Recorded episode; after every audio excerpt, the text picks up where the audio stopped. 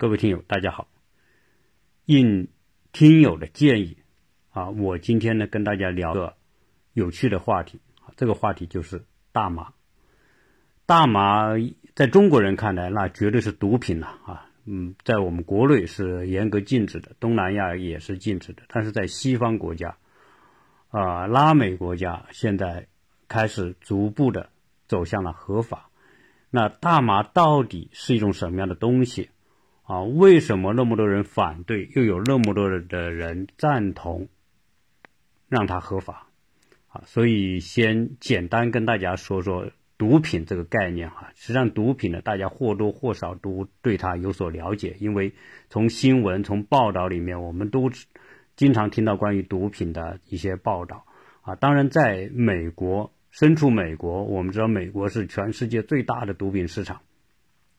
啊，美国也是不遗余力的打击毒品啊，但是好啊不不好彩的是，他隔壁的那个国家是墨西哥，墨西哥是全世界生产和贩卖毒品啊最严重的国家之一啊。我们前段时间也还看到美国呃墨西哥的那个毒品大王啊，然后被美国抓了啊，这个人也是个传奇人物啊，靠。毒品起家啊，现在也是富可敌国啊，但是现在抓在美国，被引渡到美国啊，终身监禁。那说的毒品呢，简单介绍一下了毒品的几个类型。毒品呢分啊，根据它的功能分大体上三个类型类型，一个呢是抑制型的，就是让人安静的；另外一个呢叫兴奋型的，就是你服用之后呢会特变得特别惊兴奋。还有一种呢是致幻型的，啊，服用它之后呢，人会产生幻觉，啊，毒品从它的这个制成来说呢，也分几种，有天然毒品，有天然加化学毒品，化合呃化合而成的，也有呢就是合成毒品。那天然毒品呢，就是我们中国应该很知道哈，我们从一八四零年所谓的鸦片战争哈，鸦片啊是属于天然的。这种毒品，啊，当然啊，从鸦片里面提取的吗啡，哈，也属于这一类，啊，它属于麻醉类的这种。当然，这些毒品普遍还有另外一个功能，就是药用功能。好，那半成品的毒品里面，我们都知道海洛因，哈，大家都经常听到的白粉，哈，它被称为毒品之王，啊，这个就属于半成品、半合成的，啊，天然加化学的毒品。啊，后面呢又发发展出了新型的毒品，就是全部用化学药物合成的，啊，这种呢我们都知道一种新型冰那个毒品叫冰毒啊，那这里呢骨骨科碱啊这些啊都是属于啊毒品类的范畴啊，因为毒品被认为对人类啊生理、生理、心理都会带来很严重的。伤害啊，所以世界范围内来说，对毒品都是严格管控，而且对于贩毒、吸毒都是严厉打击哈。我们国家啊，当然是在这方面是做的很好的哈。就是关于最近这个特朗普不还一再讲嘛，中国在控制阿片类的这种药物啊，做的比美国好。那毒品里面呢啊。还有一类，当然就是讲到的大麻了，啊，大麻呢，当然也属于天然的那一类的麻醉品。那大麻这个在美国历史上啊，也一直是同属于啊，也呢在十九世纪就有人用大麻啊，当然最早的是墨西哥人啊使用，墨西哥人把大麻带到美国，然后呢，在美国历史上呢。除了禁大麻呀，啊，还禁过鸦片啊。大家说，哎，鸦片不是中国的吗？怎么是印度人卖？啊，英国人卖到卖到中国啊，导致鸦片战争啊？怎么美国也也禁鸦片呢？这个呢，也跟中国有关，因为当时九世纪的时候，美国修联合太平洋铁路啊，最难修的那一段，西部那一段哈，我在以前的节目里面讲到啊，就是。啊，白人不愿干哈，太危险、太累、太辛劳，赚钱太少，所以他们不干。后来他们就请了啊，从中国拉了很多的劳工，哈，我们说的苦力，在这边修这些铁路，但是修铁路实在太辛苦、太艰难、太劳累，所以他们当时在中国能买得到的鸦片也带到了美国，啊，主要是用于什么呢？缓解他们这个艰苦劳动带来的那种疲惫，啊，所以它本身还有提神的作用，呃。但是后来这个铁路修完之后呢，这个华人这些劳工啊，没铁路修了啊，就进入美国社会，到各行各业找工作。他们以最低的这种工资啊，干最辛苦的活，抢了很多白人的工作，所以导致呢，啊，当时在十九世纪末哈，一八八二年，美国通过了这个排华法案，啊，当然包括禁止吸用鸦片。那到了一九三七年，美国又宣布禁止大麻啊，禁止大麻这个，呃，主要是也是把它划为毒品那一类啊。但是到了十二十世纪的六十年代啊，六十年代出现了什么呢？出现了美国的嬉皮士运动，出现了美国的反战运动，也就是越南战争啊，反战运动啊，又出现了这个。反传统的那个新兴的这一代，就是所谓的嬉皮士。呃，嬉皮士他们反社会、反传统啊，在艺术领域里面，我们也知道哈，什么波普艺术啊，那些都属于那个年代出现的啊，所以他们呢就开始吸毒，吸这个大麻。啊，大麻当时在年轻人当中也是开始泛滥。呃，实际上。我们知道的这个民主党的几个候选人，一个是克林顿，一个是奥巴马，哈，他们都属于民主党的总统，啊，他们年轻的时候就吸过大麻，啊，在美国呢，政治派别不同，对大麻的立场也不同。共和党是保守的，那作为保守的共和党呢，是反对吸吸用大麻，啊，反对年轻人用大麻，更反对大麻合法化。而且他们主张是贩和吸大麻都是有罪的，啊，当然民主党呢是比较开放，也所谓比较开明吧，啊，他们就啊主张大麻合法化，所以啊这个美国很多州啊在民主党的时候呢就开始啊大麻合法，而且认为吸大麻和卖大麻啊不应该当为。刑事重罪去对待啊，这是美国。所以今天美国的这种变化，就和美国的人对大麻的这种看法啊产生分歧啊是一致的。好，那我们讲这个大麻的这个对人有些什么样的影响哈？大麻分，实际上呢，大麻分，而现在基本上很多人用的年轻人用的所谓的娱乐大麻啊。用的是从雌性的大麻里面提取的，有一种成分叫四氢大麻酚，啊，这个四氢大麻酚，啊，实际上呢，它是一种有强烈的这种啊置换功能，因为什么呢？它这个对生理和精神具有活化作用，人体里面本身就含有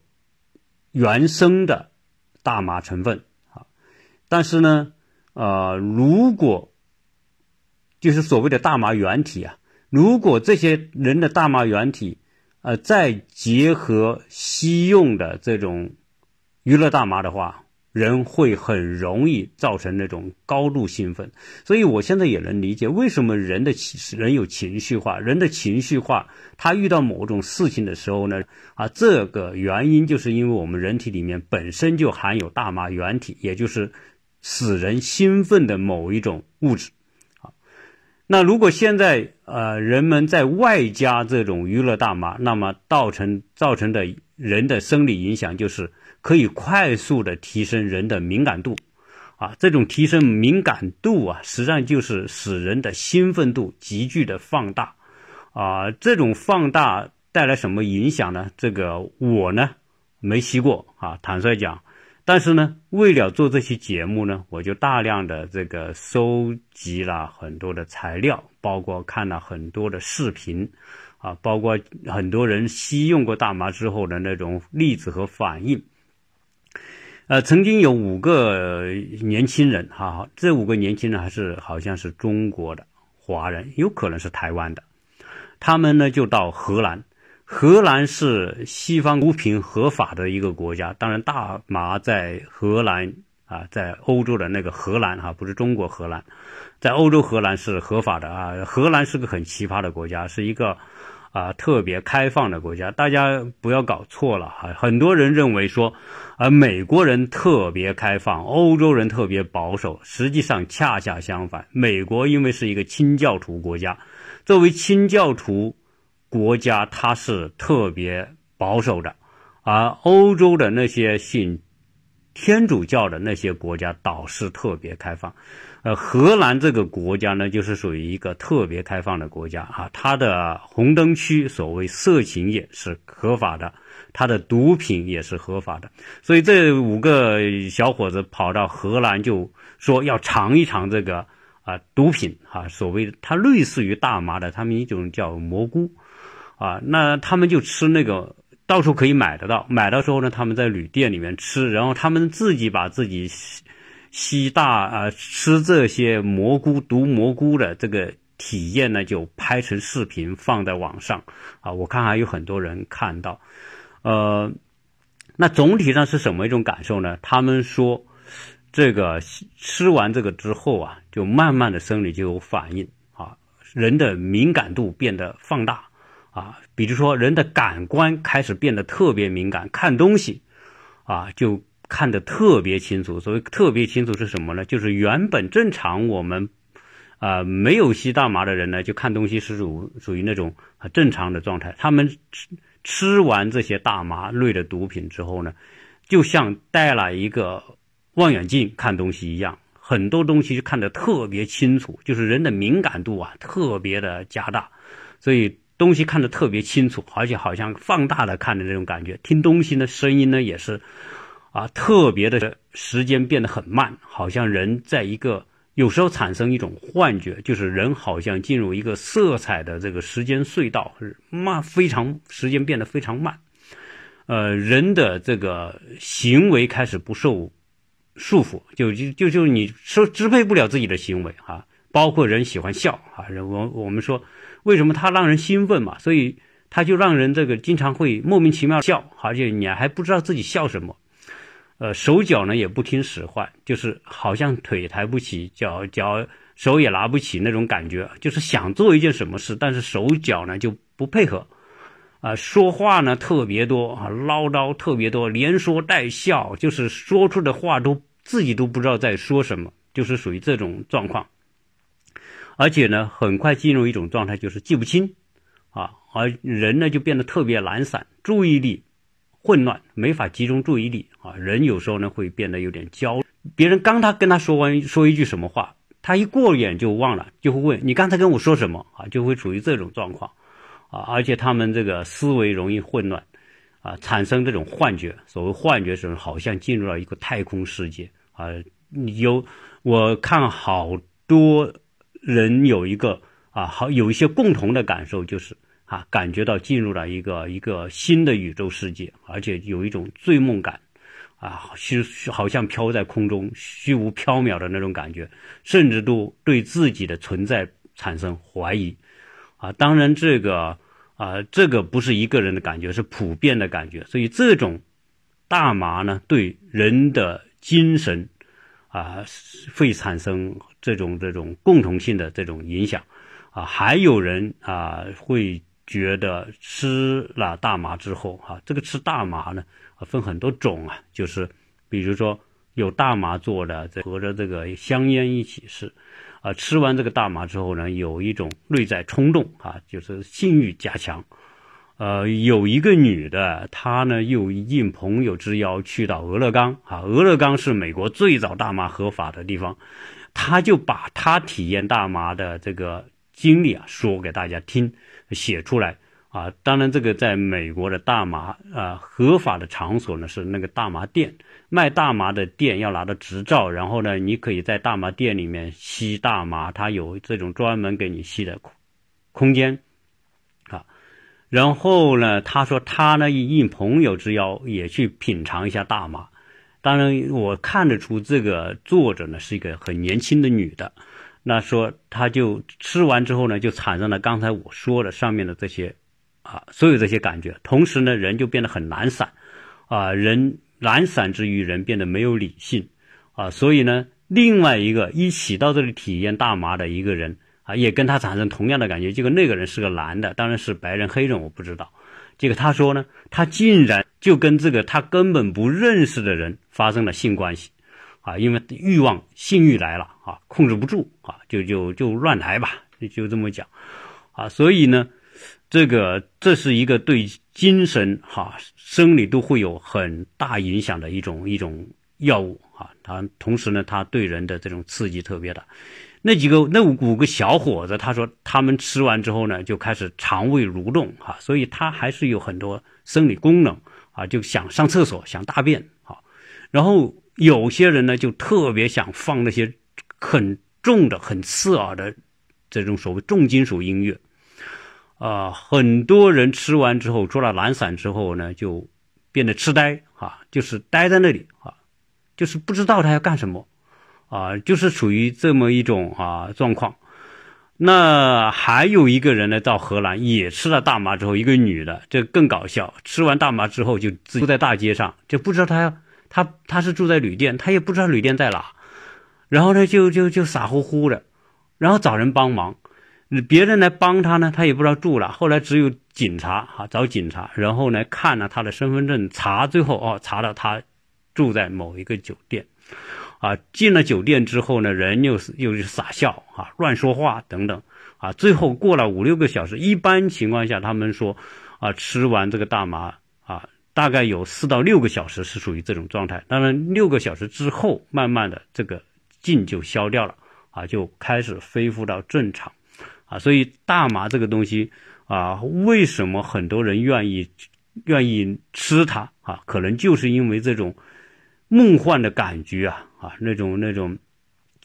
那种非理性的感觉，那种放纵的感觉啊，好像让他们很好奇，所以啊，很多年轻人吃。但是在美国呢，啊，我在视频上还看到有很多老人也可能年轻一代，美国人法了，在俄勒冈合法了，在加州啊，在华盛顿州都合法了，所以他有很多老人也去体验。那我看特别有趣的就是啊，一起进一个大麻店。吸大麻，它是像个水烟囱似的哈，轮流着吸啊，你吸一口，他吸一口，他吸完之后呢，他就谈自己啊吸完之后的感受啊，基本上呢也会有那种，比如说爱笑啊，然后呢就是说话特别多那种。后来这个有人呢又请了三个老头啊，有一个黑人，两个白人啊，吸完之后呢也有这种症状。啊，但是我看呢，他们就没有那几个年轻人说的那么激烈的反应。那几个老头老太太吸完之后呢，也也也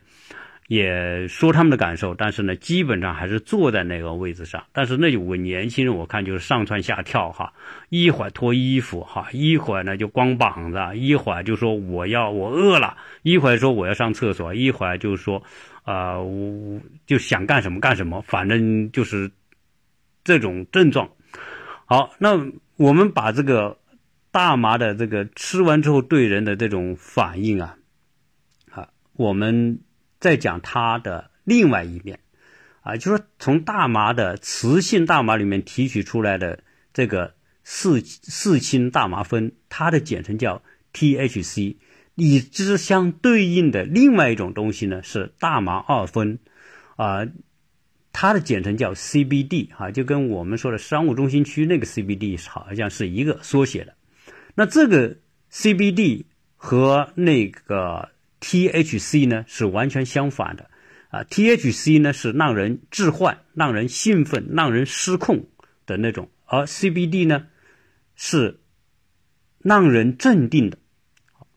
呃，让人安静的啊，让人放松的。啊，所以它是它的一个反面，就像我们说黑和白，它是它的对立面，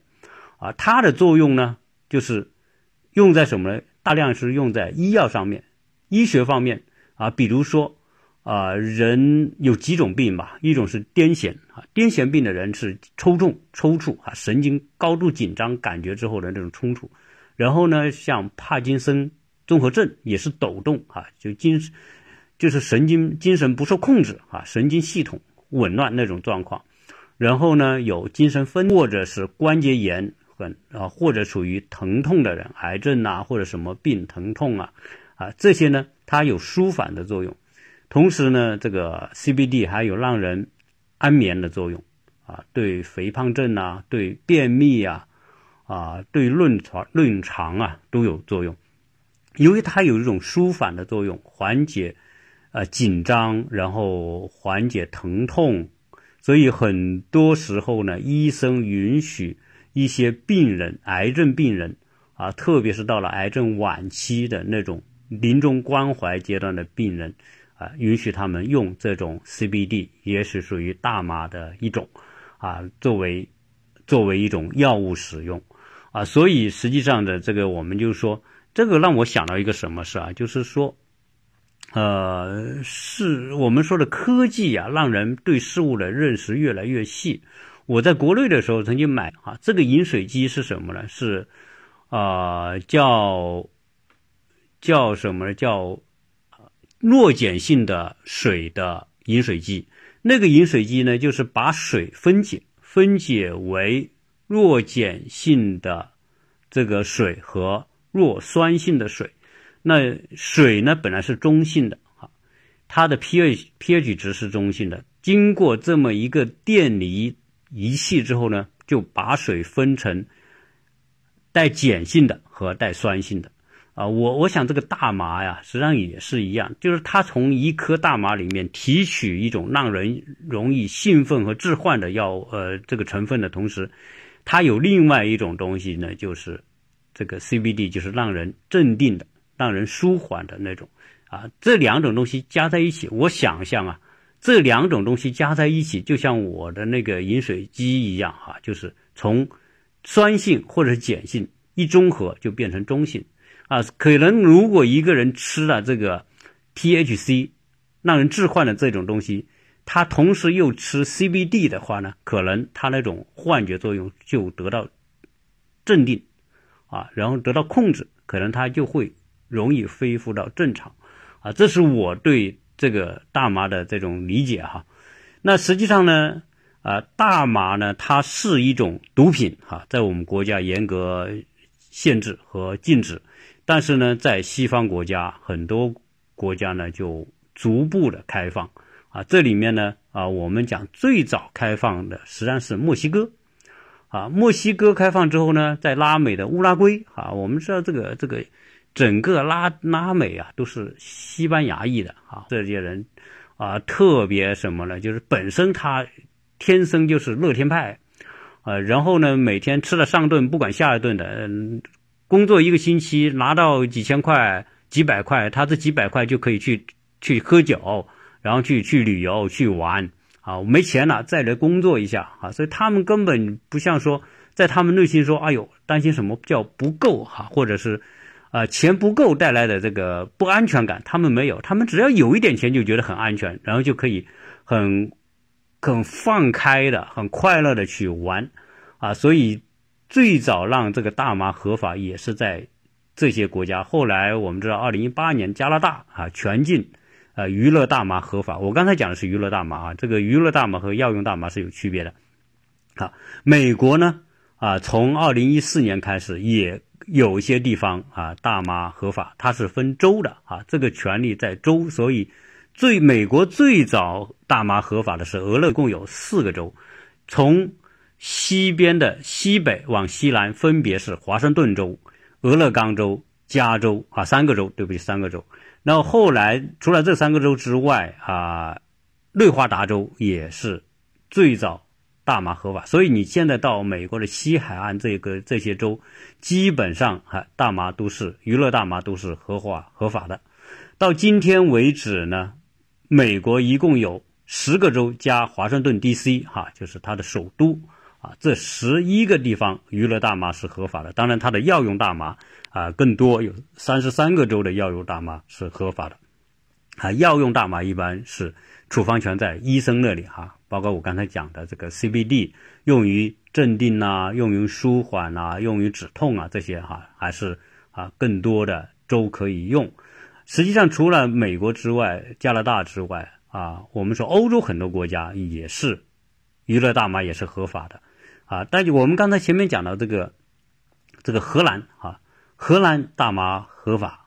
啊，但实际上除了荷兰之外，英国、德国、什么西班牙、奥地利、捷克啊，这些很多欧洲国家现在大麻也逐步放开了，啊，包括以色列哈，这个也放开了啊。那么在亚洲国家呢，印度和巴基斯坦是啊放开的啊，是可以用的啊。但是呢，东南亚是不可以的。东南亚我们说这个马来西亚、印度尼西亚啊，什么文莱。啊，这些国家是不可以，因为这些国家是是伊斯兰国家，啊，穆斯林国家吧。那这些穆斯新穆斯林的国家是毒品是一向禁止的，在历史上，在在在几百年前，这个麻醉品、毒品都是禁止的。现在只要你身上搜到毒品，就是死刑，啊，所以我们看到有些西方国家的人在身上带毒品被查到之后。那就是判死刑的哈，就这个这个穆斯林国家对毒品是零容忍啊，也不允许这个也是禁酒的啊，所以，呃，在穆斯林国家你要买酒是买不到的。我们讲到这个这么多之后呢，我们就想说说为什么这些国家要让它合法，是吧？你总有个理由。既然它是属于毒品，原来你都把它划分毒品那一类的啊，现在你又又又让它转正哈。那这个呢，我想说一说这个原因哈，总会有原因的嘛啊。这些国家自然从法律层面都允许它合法的，它也大家也不是都都吃了大麻是吧？都属于兴奋当中通过的法律，它一定是有它的合理性。呃，那现在美国呢是百分之六十的以上的人啊，据说百分之六十二左右的人是支持大麻合法。呃，但是现在啊，大麻合法最呃发展的最快的是在奥巴马时代，啊，现在呢是川普，川普是共和党。我们前面讲了，共和党当政的是反对大麻的合法的啊。现在川普的那个司法部长是极力的想要控制大麻的这种合法的这种进程啊，他是反对大麻合法的。好，那么支持大麻合法的这个理由哈，有下面一些啊。基本上来说呢，就是说，呃，大麻呢可以改变人的生心理状态，可以让人的愉悦啊，就是说它可以让人开心啊，这是一个啊。那是开心没有什么不好。然后呢，大麻呢，如果你不让它合法，那就变成什么呢？变成地下种植和销售。地下种植销售会带来很多负面的影响。首先，这些东西的质量是没有控制的。第二呢，黑社会多半都参与到里面，带来的社会动荡和啊枪支的这个问题啊，枪杀的问题，以及说，呃，他私下的交易啊，你政府也管不到啊。如果你合法的话呢，还政府还能管。第一，品质上它可以摸的啊，同时呢。交易额可以作为征税，征税哈。加拿大合法之后，大概每年有两百多亿的交易量，而美国现在已经两百多亿，所以可以产。现在啊，就算你不同意，在在美国没有合法之前，在一九九零年代的时候，全美国就有一千七百万人使用毒品。那个时候，我们刚我们不是讲了吗？奥巴马呀。克伦顿呐，那个年代的年轻人，很多人都用，都都是吃大麻，啊，到了二零一零年的时候，美国跟大麻有关的犯罪，啊，你二零一零年还没合法嘛，那个时候呢，作为犯罪来处理，那么那个时候跟大麻相关的犯罪超过全美国其他所有犯罪的总和，也就是说，很多人都涉及到有大麻。那你这个变成好像有点像法不责众了，太多人了。你，你说你要抓，原来那么多人啊，一九九零年我说抓了一千七百万人，大一千七百万人是多大的一个数字？你抓完之后怎么办？关到监狱吗？看守所吗？监狱交易不能够管控，不能够纳税。据说大麻的成瘾上瘾性呢，不像其他毒品那么严重，它的成瘾性。就是容易上瘾的程度，都排在香烟、咖啡、酒和茶之后。这也是大麻被允许公开合法使用的一个重要的原因。那实际上，这个和什么呢？和很多国家的色情业合法化好像有相似之处。呃，你比如说德国的色情业合法，荷兰色情业合法，台湾好像色情业合法，等等，有很多国家色情业合法，它的一个理由就是，你不让它合法，它就以地下方式存在。地下方式存在呢，你管控不到它。比如说那些卖淫的人，你也不能让他去检查，那他携带艾滋病，那传播的更多。这个。呃，让他非法的这种这种危害好像大于他的这个合法，所以很多呃那些国家就觉得，哎，干嘛不让他管控起来，让他合法，让他有个合法渠道？所以很多人去荷兰都要去这个红灯区看一看哈，那那是一个典型的合法的啊，警察是保护的，当然你要按他的规定。啊，比如说定期检查啦，然后比如戴安全套啊，同时那黑社会就没办法插手。如果你不让他合法，那这些处于地下状态的一定是属于黑社会的天下，啊，所以这个大麻也是同样的状况。好，那讲了这个之后啊，它的理由之后啊，呃，美国就大麻有些规定啊，跟大家简单介绍一下啊。我刚才讲了，美国现在十一个州哈，这大麻合法啊，要用大麻呢。啊，这三三个州合法，呃，美国呢是规定二十一岁以上的才能够使用大麻，二十一岁以下的都属于非法，啊，这个和美国的对酒的管理和香烟的管理一样哈，美国的酒也是二十一岁以下的人严令禁止喝酒，如果家庭你让他喝酒也是非法的，如果被人举报，那个家长也是要坐牢的，呃，同时呢，美国呢。自然允许人们用，也就允许人们种种植大麻啊。如果你是啊专业种植大麻，就必须到政府拿证啊，求和规定来种哈。禁止啊，就我们说，既然种合法，为什么加州很多人在家里种，在人家的出租屋里面种大麻还抓呢？因为你要拿执照啊，它是不允许你在家庭里面啊躲在屋子里面种大麻的哈。这个。如果我有个朋友的朋友，他呢在加州，啊，洛杉矶有个房子，啊，他人不住在美国，所以他买了这个房子之后呢，就委托中介出租。结果呢，这个中介哈，那他是华人呢，这中介呢又租给另外一个华人用。结果呢，啊，那那几个华人就是种大麻的，在他的屋子里种大麻，啊，屋子里种大麻，他要保持湿度，要喷水，要用紫外灯来照射。啊，用电量特别大，等等，这一切吧。如果种过大麻，有一种很重的大麻味啊，这个房子基本上就废了哈。啊所以后来那个我那个朋友的朋友最后也没办法哈，打官司也没人家逃了，然后你也抓抓也抓不到，所以只有自认倒霉。后来要花很大的价钱，大概要花十几万，留下一个记录啊，就是大麻屋啊。这个未来他如果是要再。卖这个房子是会很难卖的，啊，那人呢？每这个这个合法的这些州呢，允许家庭为单位，每个家庭种四颗大麻，就是用盆子种在家里可以种四颗，啊，只能自己用。那如果你不酒后驾车和大麻这个用大麻之后驾车是同等的罪哈，如果你酒后驾车是罪。啊，然后你食用大麻之后开车也是罪，呃，成人每个人最多带一盎司啊，好像三十克吧，带在身上啊。但是呢，如果你要是带这些大麻，坐在公交车啊、火车啊这些啊，你就不能开封。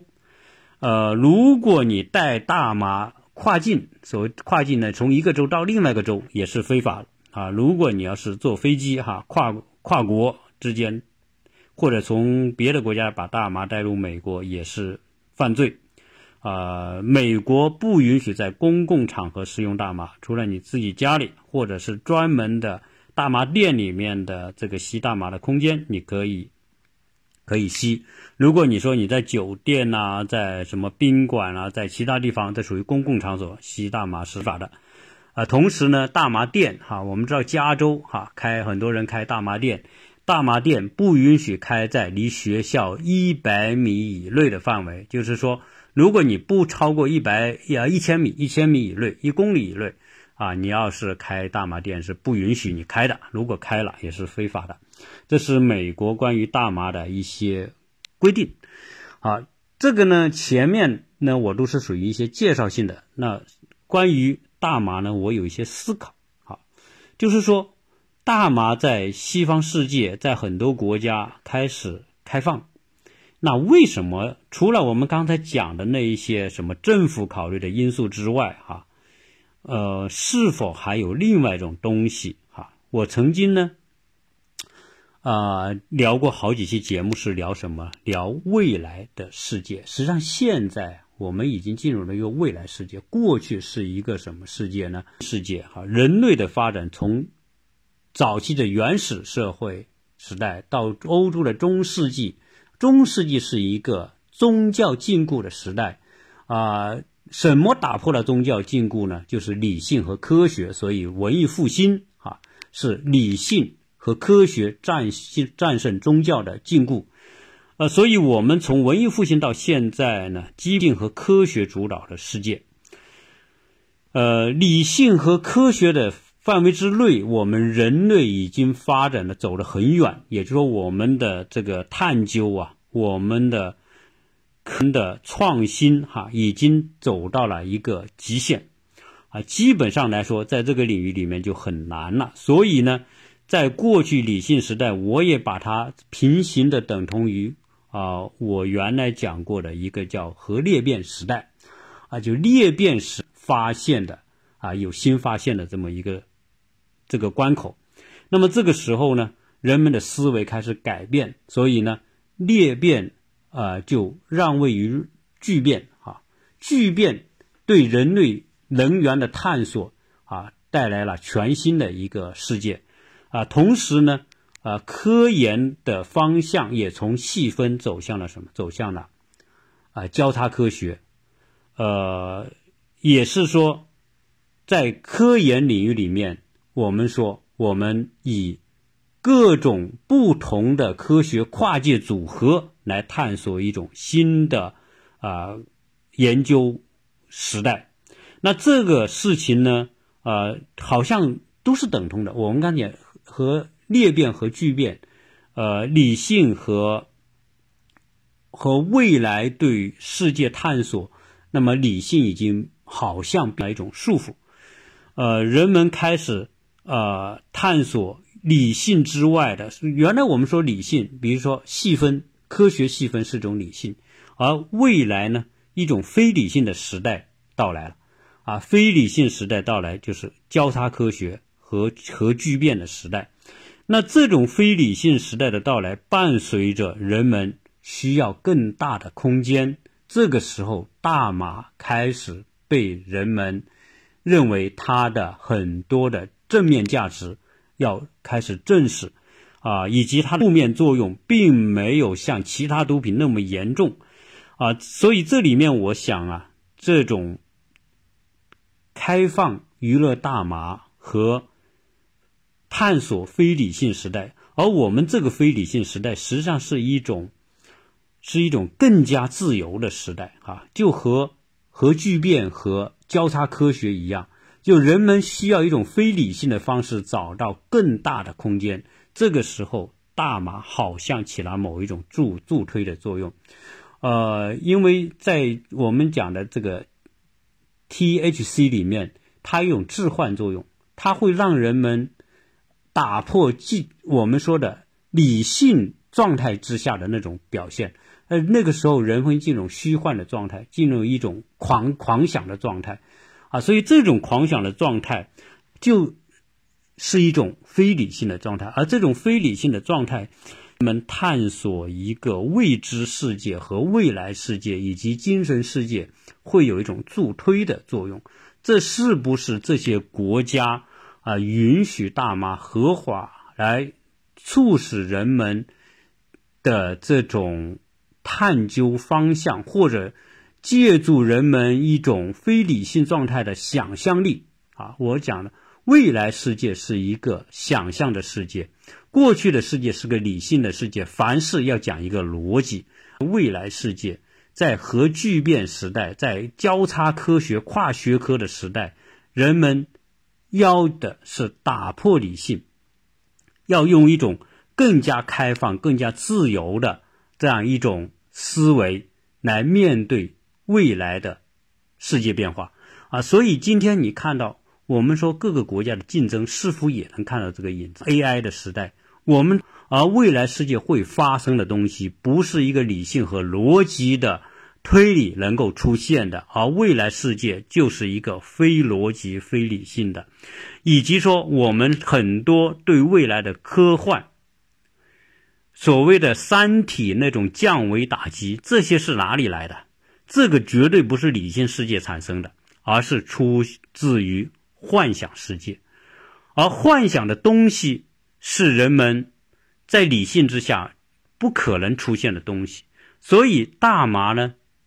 助推人们的幻想，是不是可能对人们探索未来世界以及在巨变时代、在交叉科学时代，按照理性的这种思维模式，你根本不可能产生的那种想象，哈，在。非理性的状态之下可能产生，而这种产生可能会为未来的科技带来更加不可确定性的东西。这些国家让大麻合法，从某一种角度来说，实际上是对人类的原来没有涉及到的那个领域里面打开了一个空间。什么领域？就是我们刚才讲的置换的领域，幻想的那种。迷醉的那种状态，实际上呢，这也可以产生的状态，但是在在过去我们很少重视或者很少去研究它，而今天大麻合法的这些国家，有可能他们就借助这种合法条件之下，对人类的精神世界进行。前所未有的探索和研究，而这种探索和研究有可能带来人类想象力的革命，而这种人类想象力的革命，从另外一个角度，有可能说打开一个未来探索的一种新的空间，啊，这种新的空间，实际上，啊，也是国与国之间科学竞争的一种需要。啊，所以我们今天讲的很多的高科技，越来越表现成一种无序啊，自然无序才有可能弯道超车啊。如果一切都是有序的，你就不可能弯道超车啊。所以现在对未来世界的探索啊，是科技的主要的方向啊。对过去的探索都已经告一段落了啊。所以世界各国。加大力度在未来世界的探索，而未来世界的探索就是精神世界的延伸啊，所以啊，这个是不是有关联啊？这只是我个人的一种理解啊，能是不是一种上来说啊？人们对精神世界的探索哈，过去从来没有像今天这么重视，因为我们现在到了一个什么时代？到了一个。AI 时代以及生物智能时代，也就是说，人现在的科技很大的力量已经在研究的，啊，我们说的互联互联网、人工智能和生物芯片。也就是说，一旦人们在生物芯片里面得到突破，啊，人们人种将发生前所未有的改变，逻辑已经变得不重要了，而非逻辑变得特别重要。所以。逻辑是对非逻辑的一个束缚，理性是对想象的束缚，所以我觉得现在是一个跨界点，是从逻辑时代向非逻辑时代、理性时代向非理性时代的过渡，啊，所以这个世界迎来一种全新的变化，而大麻在这些国家的合法，啊，就为这些国家的研究探索。人类本身的精神世界带来了一个新的空间和新的想象，啊，这是这一期聊的内容，谢谢大家收听。